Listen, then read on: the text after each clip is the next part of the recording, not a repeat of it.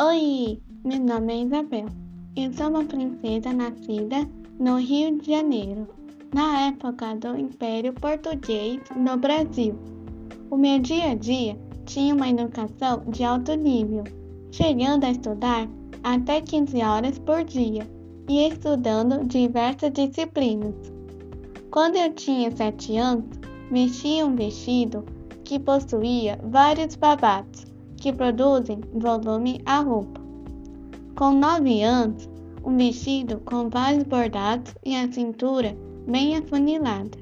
Com 24 anos, em minha lua de mel, em Londres, meu vestido evidenciava a moda da época, pois as mulheres chegavam a utilizar em média 20 metros de tecido por vestido, que chegava a pesar aproximadamente 15 Aos 41 anos, meu vestido evidenciava a moda da crinolete, onde o volume fica na parte de trás da roupa, assim como meu último vestido, que tinha uma cauda, aos 42 anos.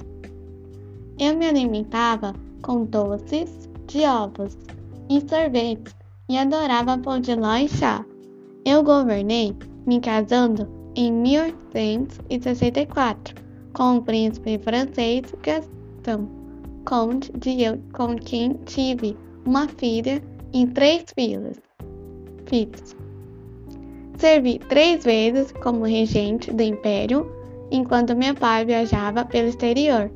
Eu promovi a abolição da escravidão durante minha terceira e última regência e acabei assinando a Lei Áurea em 1888. Na minha opinião, a vida não era justa naquela época, pois havia escravidão, que era horrível. Todos passavam fome, sede, frio, amarrados, machucados, enfim, sofriam muito naquela época. Então, eu espero que vocês tenham gostado da minha história. Tchau!